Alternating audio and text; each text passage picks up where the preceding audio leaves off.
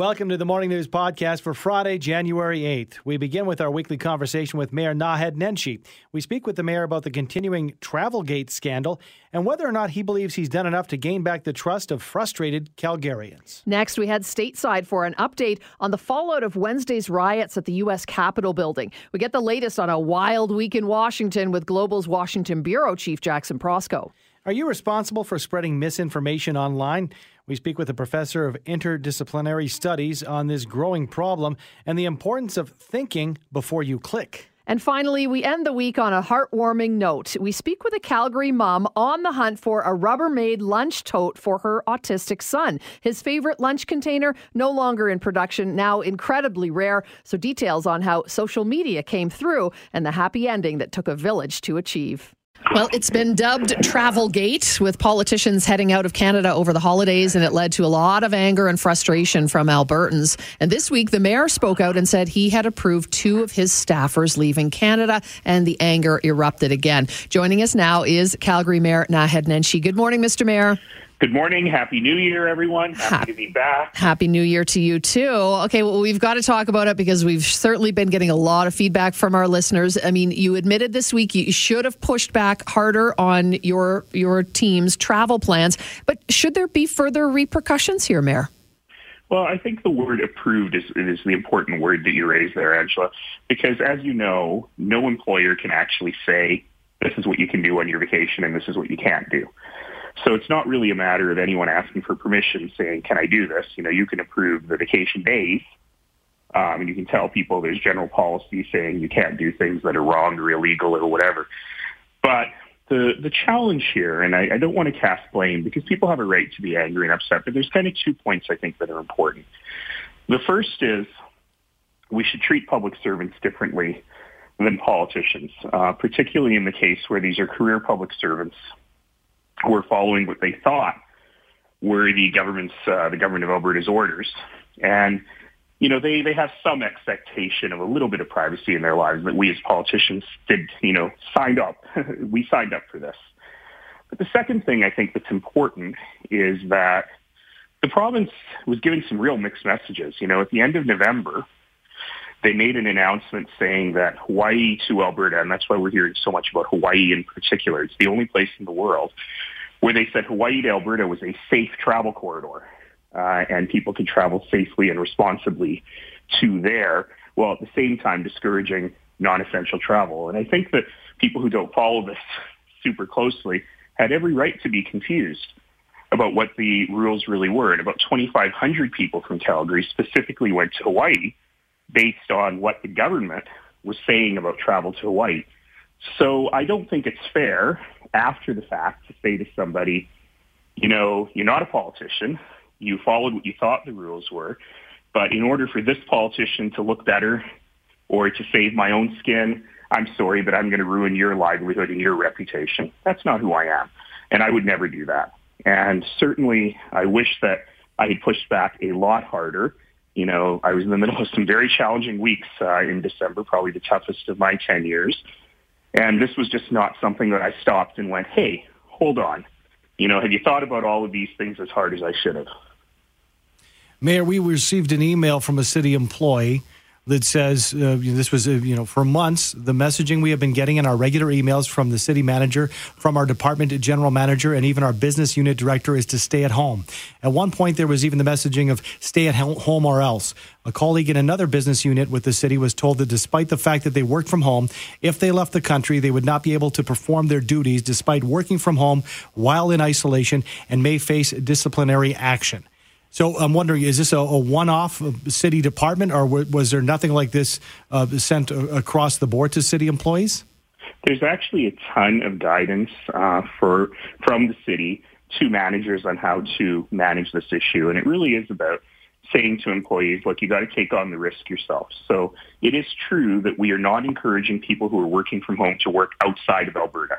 There's insurance issues and workers' compensation issues, but people are certainly working from home. Um, the city's insurance will not cover you if you catch COVID while you're traveling. So if people are traveling, they do need to get additional insurance and so on and so on and so on. But fundamentally, uh, the rules are such that if you're in a quarantine period, then if you are working from home anyway, you can continue to work from home. If you're sick, of course, you can get sick leave. Um, if you are um, not able to work from home, you have to use your vacation days for the quarantine or it's unpaid time off. Uh, that's quarantine related to travel, not quarantine obviously related to having a contact in the workplace. So there is a lot of guidance on this. A lot of labor folks and human resources folks have really been thinking about how do you actually manage this situation as a whole. The thing I should mention, though, uh, not to forget, is part of this special program about Hawaii as well as the Calgary airport is that the quarantine period has been massively shortened only for travelers who are whose first port of call is the Calgary airport. Again, the government of Alberta and the government of Canada saying that if you're traveling through Calgary, you get tested at the airport and your quarantine can be as small as one day. And so, you know, as I say, a lot of mixed messaging here. And you know, uh, Mayor, it's eight seventeen. We're going to ask you to hang over if we can for just a couple of minutes. But you could say the same things for Jason Kenney and the provincial politicians as well. And yet, you know, resign Kenney. The hashtag is is certainly trending, and and there are a lot of people angry. It's it's about the optics. So if we can talk to you about that in just a couple of minutes when we come back from commercials. 100%. Okay, perfect. Thanks. It is eight seventeen. Time for helicopter traffic. 819 on the morning news. More with Mayor Naheed Nenshi. And, uh, you know, Mayor, uh, one thing I want to give you huge kudos for is when you had mentioned uh, uh during your, uh, your, I guess you'd say, uh, press conference, but nevertheless, you, you came out and said it like it was from your standpoint. And one of the things you said was you're not going to, you know, fire people to save face, to, to save your position. I appreciate that because I'm not a huge fan of cancel culture. However, what I did hear from Danielle, which is which made me think, is that to a certain extent you might be the reason that we're under the restrictions and have been under the restrictions because you had said that the city of Calgary will implement their own restrictions. So you can understand the optics and, and why mm-hmm. people are upset. So I guess to a certain extent, there's you are not denying that you understand people's frustration. No, not at all. People have every right to be angry and frustrated. Look, I'm kind of angry. I, I, I'd rather be talking to you about something else today. Um, but ultimately, this is what we need um, to really face. And, you know, uh, I, I, like that Danielle gives me that kind of power. um, but, you know, one of the things is, and I hate drawing fine distinctions because ultimately we all live in one place and we all have to do what's right for one another. But, you know, ultimately, that, that is also one of the differences between me and the provincial government, which is with the exception of the mask bylaw, the city doesn't set these rules. My job is to lobby my job is to communicate and to encourage people to follow them and to watch the data to see how things are changing and repeat the cycle again. You know, the difference is in the provincial government and the premier staff, these are the folks actually setting the rules who are around the table doing that work. And again, I don't want to blame them, but I think it's important for people to understand that distinction as well. Uh, uh, you know, we talk about optics, and, and I think, you know, a lot of the problem with Jason Kenney and a lot of the heat that he's taking is that he just really doesn't seem to be terribly contrite about not being in control of his politicians, leaving the province after telling everybody to stay home. And I think that's what we hear a lot too, Mayor, is that people feel yeah. like you're not you're not really all that sorry about it, or that's the way it seems. Oh, I'm horribly sorry about it.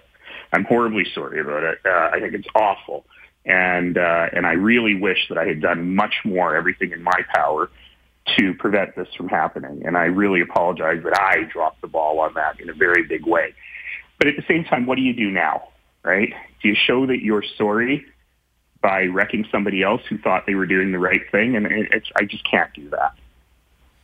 Appreciate your time and appreciate your candor on this, uh, Mr. Mayor. Uh, Mr. Mayor, and uh, you know uh, we'll uh, be checking in uh, next week and uh, you know, cooler heads hopefully will yeah. prevail by that point. I, you know what? Thanks I, very I, much. And one one thing I just should say to just squeeze it in is, you know, I've been hearing some people say, "Is this going to make other people less likely to follow the restrictions?" And I just got to say, you can't cut off your nose to spite your face. We're still in a very dangerous situation, particularly with the schools opening again. And regardless and how frustrating it is to say, I've been doing the right thing for months. I haven't seen my grandma for so long. Look at these guys we just got to keep trying to keep one another safe. That that has not changed.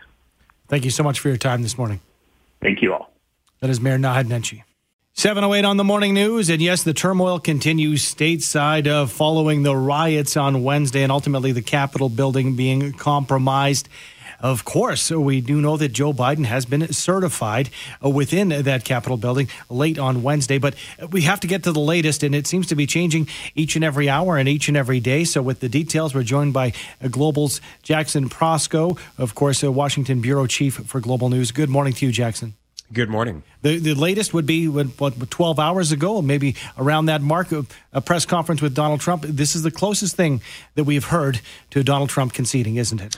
Yeah, not quite a press conference. He released a pre-recorded message, but he essentially said that uh, yes, there will be a new administration coming in on the 20th as a result of the electoral college vote being counted. That's his way of saying Joe Biden will be the next president without saying Joe Biden's name.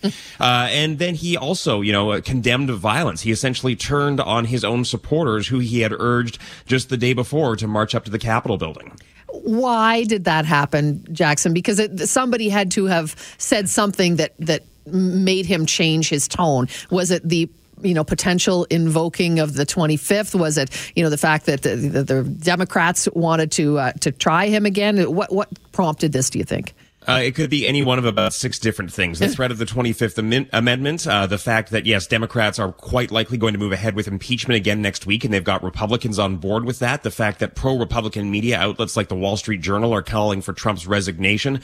And the fact that, as some scholars have suggested, Trump may even have legal exposure himself for inciting his own supporters to riot at the Capitol building. Okay, Jackson, if you can break down, if, we, if you say next week that we could have the 25th Amendment invoked, uh, we're at next week, we're a week away, really, uh, from the inauguration. So, what would the significance of an impeachment be in uh, middle of next week or early next week when we're that close to the finish line for his presidency? Is this to prevent perhaps pardoning, perhaps even himself? Yeah, impeachment would serve a couple of things at this point. Uh, it may not pass. There may not be enough Republicans to pass it, but it essentially would put Republicans on the record as whether they supported the violent insurrection at the Capitol building or not. That's one thing they would do. Number two is it could actually prevent Donald Trump from running again in 2024. If he's impeached, he can't run again.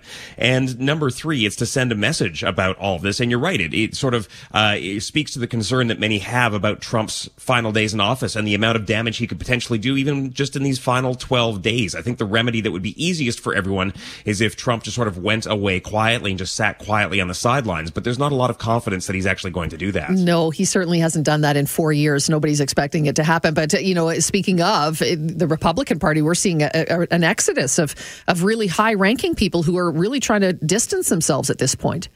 Yeah, no surprise here at all. And I think the bigger surprise is that uh, some are still staying on board. They're caught in this tough spot of uh, worrying perhaps about who would replace them in the cabinet if they were to step aside now. Uh, so I think there is sort of a, uh, a rush for the exits, but not everybody can fit through the doorway at the same time. Well, incredible stuff. and, and, from the standpoint of uh, Joe Biden, President elect Joe Biden, and uh, Kamala Harris uh, coming in, uh, obviously it's, it's, not going to be as, as smooth as it's going to be. Uh, they've got their work cut out for them, particularly with the happenings of, of the past uh, few weeks and, and this week when it comes to a country divided. They do. And of course, the person who could make life a lot easier for them is still Donald Trump. He needs to come out and forcefully say Joe Biden is a legitimately elected president and there was no fraud. He's still not doing that, even as he condemns violent protesters.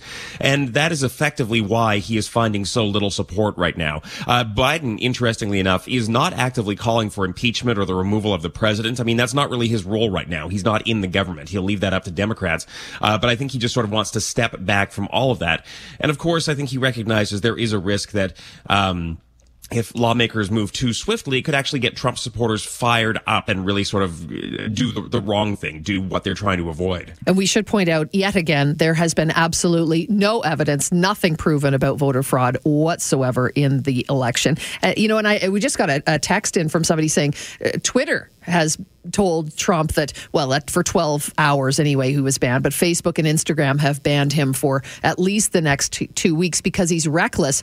And yet there are concerns that he does have the authority to, say, launch nuclear weapons. It is a, a kind of a, a wacky world that way. Which is exactly why Democrats say it's so urgent that they push ahead with impeachment or removal one way or another. That's why they say there is still a danger here in these final two weeks. So I think, I think you, you get the sense here that unless the president is either fully, fully willing to concede and admit there was no voter fraud, that he had lied to his own supporters, even about the fact that uh, Mike Pence could somehow overturn what he couldn't overturn, uh, you know, the situation is not just going to magically de-escalate. Let's talk about the coronavirus because that is another huge topic. In fact, record breaking. Is, is the correct number 4,000 deaths in a 24 hour period?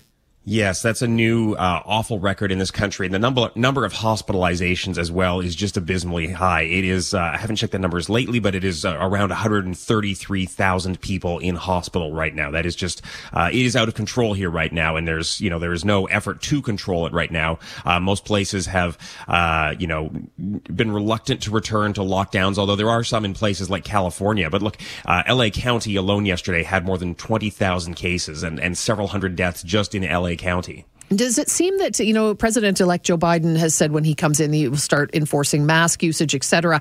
Uh, does there seem to be support for him to come in and and really start to do something to try and get these numbers under control? Yeah, I mean, I think he, he's in a tough spot here because there's only so much he can do. So Biden can call for a national mask mandate, but he can't actually legislate it. Uh, he can, you know, le- what he can legislate, for example, is you have to wear a mask on what they call interstate travel, which is if you're on a bus, train, or plane traveling between two states. That's something the federal government can regulate. The rest is up to the states. And the difficulty, of course, that Biden is going to encounter here is that, uh, for example, anti-maskism is so ingrained in half the population that supported President Trump. Mm-hmm. Uh, anti anti-lockdown views are so ingrained in a widespread portion of the population that there's just no there's no unity. There's no sense of national cohesiveness on how to respond to this national crisis.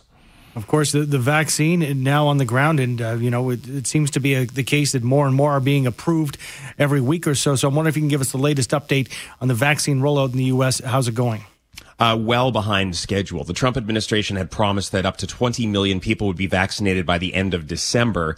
Here we are now into January, and uh, we're only at about five and a half million. A lot of doses have been distributed to locations across the country, but the needles aren't actually going into arms as nearly as fast as anybody had promised. And just seeing uh, Jackson just came down this morning. I don't know if you've seen it yet from the New York Times. It's uh, U.S. losing 140,000 jobs in December, so big drop in employment.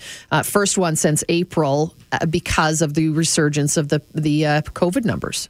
Exactly. And this is this is the whole thing. All along Republicans and Trump argued that locking down the economy and shutting it down was too big of a price to pay for getting the virus under control. But the fact of the matter is the virus is not under control and so even if things are open, people are not going out to stores and restaurants because they don't feel that it's safe to do so. They don't have confidence in things like travel even right now.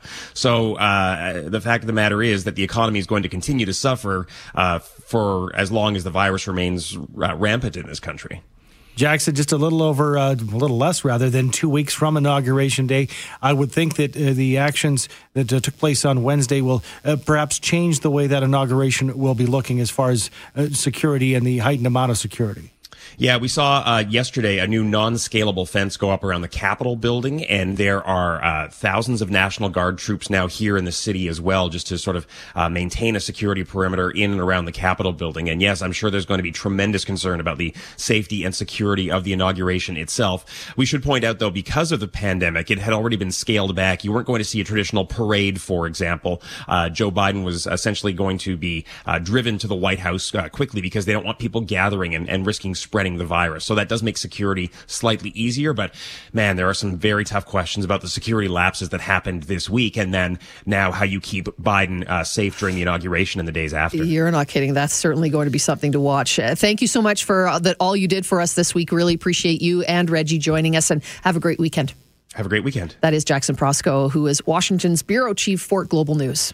From the pandemic to a tumultuous election down south, 2020 has been a tough year for many. But one professor says a good start for 2021 would be to help stop the spread of misinformation that can cause negativity and radical outcomes. Jaigris Hodson, an associate professor of interdisciplinary studies at Royal Roads University, joins us now with more. Good morning to you, Jaigris. Good morning. This is interesting. Uh, let's talk about uh, when we say misinformation and uh, this concept. Is this people intentionally spreading misinformation, or you know, just by happenstance spreading information that is false? That's a really great question because a lot of people don't understand the nature of misinformation. Now, both uh, categories that you just talked about are covered. So misinformation can include disinformation, which is people spreading misinformation deliberately to achieve an economic or political end, for example. But it also includes those of us that, you know, don't know and we're just, you know, we spread it because we think it's true. Uh, and then that just allows the misinformation to travel that much farther. So is this maybe where we uh, come up with a new New Year's resolution, and that's to check something before we hit share, perhaps for 2021? That's exactly right. And this is my New Year's resolution for 2021. And I'm urging everybody else, challenging, uh, you know, Canadians to also adopt a similar resolution. Um, I like to call it the think before you click uh, resolution think before you click, but I, I, think that yes, research as well, like a little bit deeper than just you know looking at an article. We have to find those you know resources that we can count on because it can be so hard. It could be a case of too much information out there to even you know uh, wade through it all. That is absolutely correct. Information overload is part of the problem. But the reason why I call it think before you click is because when we tend to spread misinformation, my research has shown that we do it because we feel that information is really true. We have a strong emotion. We need our friends and family to know this information. So maybe we think the information helps us uh, mitigate a risk. Uh, like with COVID, or maybe we think, you know, it's uncovering an injustice in the world, or maybe we think it's revealing something about you know political opponents or or that sort of thing. And then we act on that feeling. We feel this must be right, so we share it right away without stopping and doing that checking that you just talked about. Um, so that's why I say think before you click, because whenever you feel that strong emotion or you feel something to be right, that's exactly when you should stop you know, think and then do that critical digging, that looking, you know, see if you can find the information elsewhere and where it comes from. But I think that's part of the problem, isn't it? When we feel that emotion and we feel so strongly about something. I mean, most of us can look at a lot of these conspiracy theories and say, how could you possibly believe that? But there are a lot of folks that do, let's face it. So because you're emotionally invested in that. That's correct. And there's a lot of reasons why people believe. And so we can't just say, oh, you know, those people don't have all the information or they're stupid or something. That's not. It's, it's a very rational, um, you know, approach to understanding your world uh, when you when you sort of understand where these people are coming from. Sometimes people believe in these theories because it helps them connect with others socially and social bonds are really important to human beings. Other times it helps people explain things that maybe aren't quite explainable. And again, that's why when you have that feeling, this must be true, this feels true, this feels right to me, um, that's exactly when you need to stop and take that extra step. Jaigris, it's it's very important to, you know, uh, uh, get the words and ideas and news from experts in their field when it comes to, for example, even COVID nineteen for that matter, or any news item. However, sometimes we get information from people who might not be experts, but we know who they are because they're celebrities, are notable people on different social platforms. If you can talk about the difference between the two. Thank you so much. Yeah, and actually in Edmonton, Tim Caulfield at the University of Alberta has done a lot of work on this. And basically, he, you know, shows that, you know, celebrities, you know, let's take Gwyneth Paltrow as an example with her, you know, health advice. Um, we think we trust them because we sort of had relationships with them over time. We watch all their movies. Maybe we read what they write on the internet. And because they have such a high standing in our lives, we think that you know maybe they know a few things about other issues, you know, healthcare being one example. But you have to remember that just because somebody is famous doesn't mean that they have expertise in this other area that they're breaking into. And you know, this goes for you know even professors at universities, right? So, for example, if somebody is an economics professor, but they're talking to you maybe about how to keep yourself safe during COVID, um, maybe you need to back up that information. Find somebody else who's saying the same thing mm. from a healthcare perspective, right? So it's not just celebrities. It could be people who are experts in one area and then trying to stretch outside that area. Not that they can't do it, but that's when we need to be extra careful. Think before you click in 2021. Thanks for joining us, Jaigris. Thanks for having me. That is Jaigris Hodson, Associate Professor of Interdisciplinary Studies, Royal Roads University.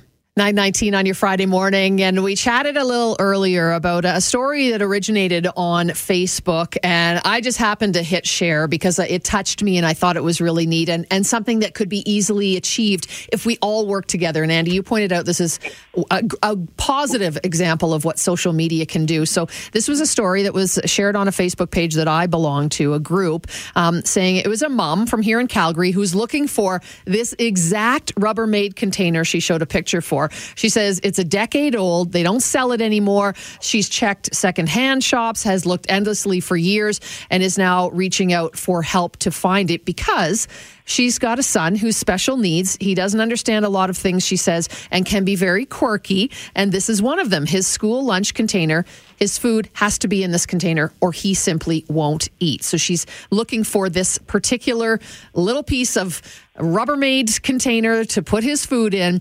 And the mom, Caroline, is joining us now to, uh, to wrap up this story for us. Hi, Carolyn. Thanks for joining us. Hi, Sue. This is really neat because you know, I you shared it, I shared it. I'm sure well, I think it looks like thousands of people literally have shared this story, haven't they? They have. I've heard people going through uh, to reaching out to their families in PEI as far as that, and people willing to ship it. To you know, it's it's incredible. I think we've hit about fifty thousand as far as you know group numbers are, and I've had not a single negative comment. I think that's really special. And the best part of all of this is I know I've tracked down, I think I have three that I'm going to pick up for you after work today. How many have you found? I found three. Um, I've had a woman, unfortunately, for some bizarre reason, I'm deep in the Southwest and they've all been far, far um, up north. Good. I'm in the north, and all mine are in the are south, you? so we'll trade our people. yeah, but I, I, it's just it's heartwarming. Um, it's my son will be using this uh, literally for the rest of his life, and so they will be cherished, and it won't be just thrown away in, into another uh, drawer or anything like that. This will mean a lot to us, and it it would just minimize a lot of issues. Carolyn, you know, a lot of parents aren't in your shoes, but a lot of parents could perhaps very much relate to something that means so much to their child. Mm-hmm. And when it comes to an item like this, it was uh, super rare, no longer in production. Uh, to use a sports analogy, this was a bit of a Hail Mary pass to try to find one. So I'm wondering the emotion you felt when you found out that somebody, A, had one of these containers and B, was willing to, to, to help out and lend a hand full on ugly cry. Not gonna lie. it's, uh, it was, I was a mess. Um, I didn't think I'd ever cry over a Rubbermaid container, but I did um, because it, it meant so much to me. And I think it was, I've reached out to Rubbermaid approximately, I don't know, I want to say about five years ago, and it was already retired then. It was out of production. So I knew, you know, I mean, the search has been constant and there's been none. You know, we do have one that we use, but sometimes it gets washed or it just didn't make it into the lunch kit because somebody used it by accident and it's just it is it's a complete disaster at that point. Well you know your message to me when you and i were messaging back and forth last night is you never wanted or thought that your struggle was worthy of this kind of support. And i would completely argue with that because i think just about every parent out there as andy said we've all got quirky kids but to be a, you know a parent of a special needs kid that just adds to the the job that we all have out there. So I, I'm so glad that everybody stepped out uh, to help you out, and people were really into it, sharing it, and excited to be able to be the one that maybe had this this container that they could help you with.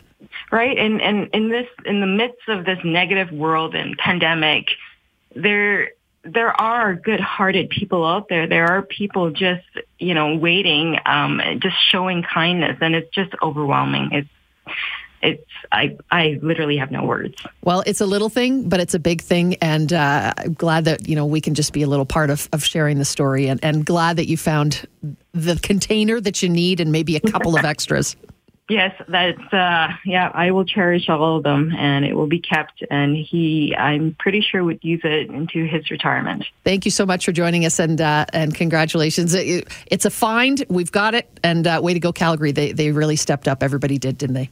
Thank you. Thanks, Thank Carolyn. You so much.